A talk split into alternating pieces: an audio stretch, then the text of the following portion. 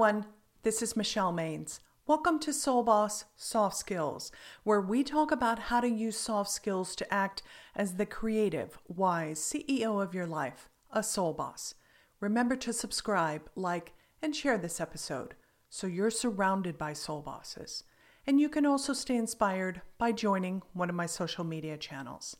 This week's episode is Three Ways to Watch Your Wake.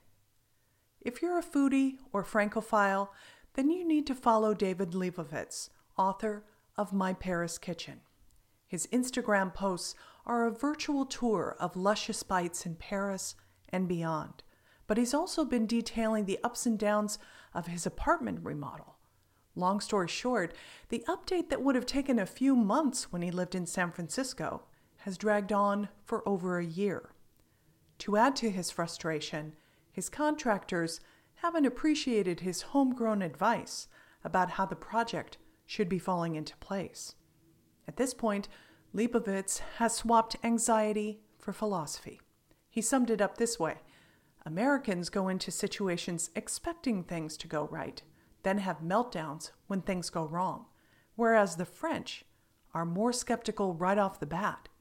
As far as I know, there's no French equivalent of, I told you so, which was a relief. But I learned it on my own. Can you relate to David's story? Have you ever been so sure about how a situation should go that you couldn't help yourself from driving home that point? And answer this question for Final Jeopardy Did that conversation go as planned, or did it backfire like a cranky contractor? Whoops. No one starts conversations thinking their perspective might feel like a tsunami to others. But without using soft skills, self confidence can quickly turn into a raging whirlpool, or in David's case, a colorful lecture in French. That's why we've been talking about how to use soft skills to manage your emotions in the March series Use Soft Skills to Watch Your Wake. The idea is just like the boating rule to watch your wake, meaning be aware of how you are affecting people around you. Watching your wake is easy on a lake because you have visual cues, like too much speed or whitewater. However, emotional wakes are much tougher to spot.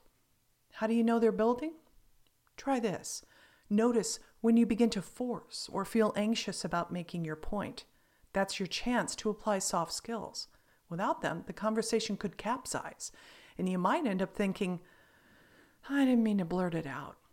Or, that sharp or cutting tone was an accident.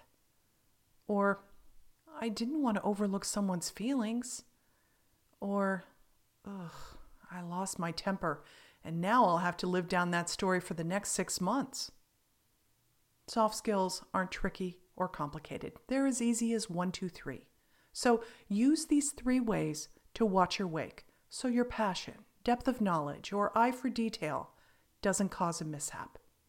Here's the recap along with a breakdown of soft skills working as a what and how.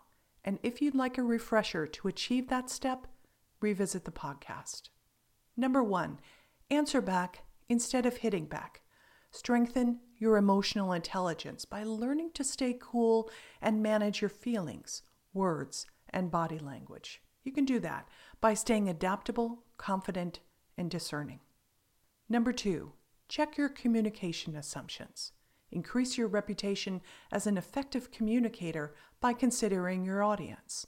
Make smart choices to meter what you deliver. And number three, skip the gotcha factor. Become a welcome collaborator through empathy, being wise and sincere, and staying flexible. Avoid critical thinking turning into a string of criticisms. We've all found ourselves in the wreckage of someone else's wake, scrambling to pick up the pieces. You don't have to be that character. The next time emotions swell, don't let them take you overboard. Manage your response through soft skills. Until next week, stay well.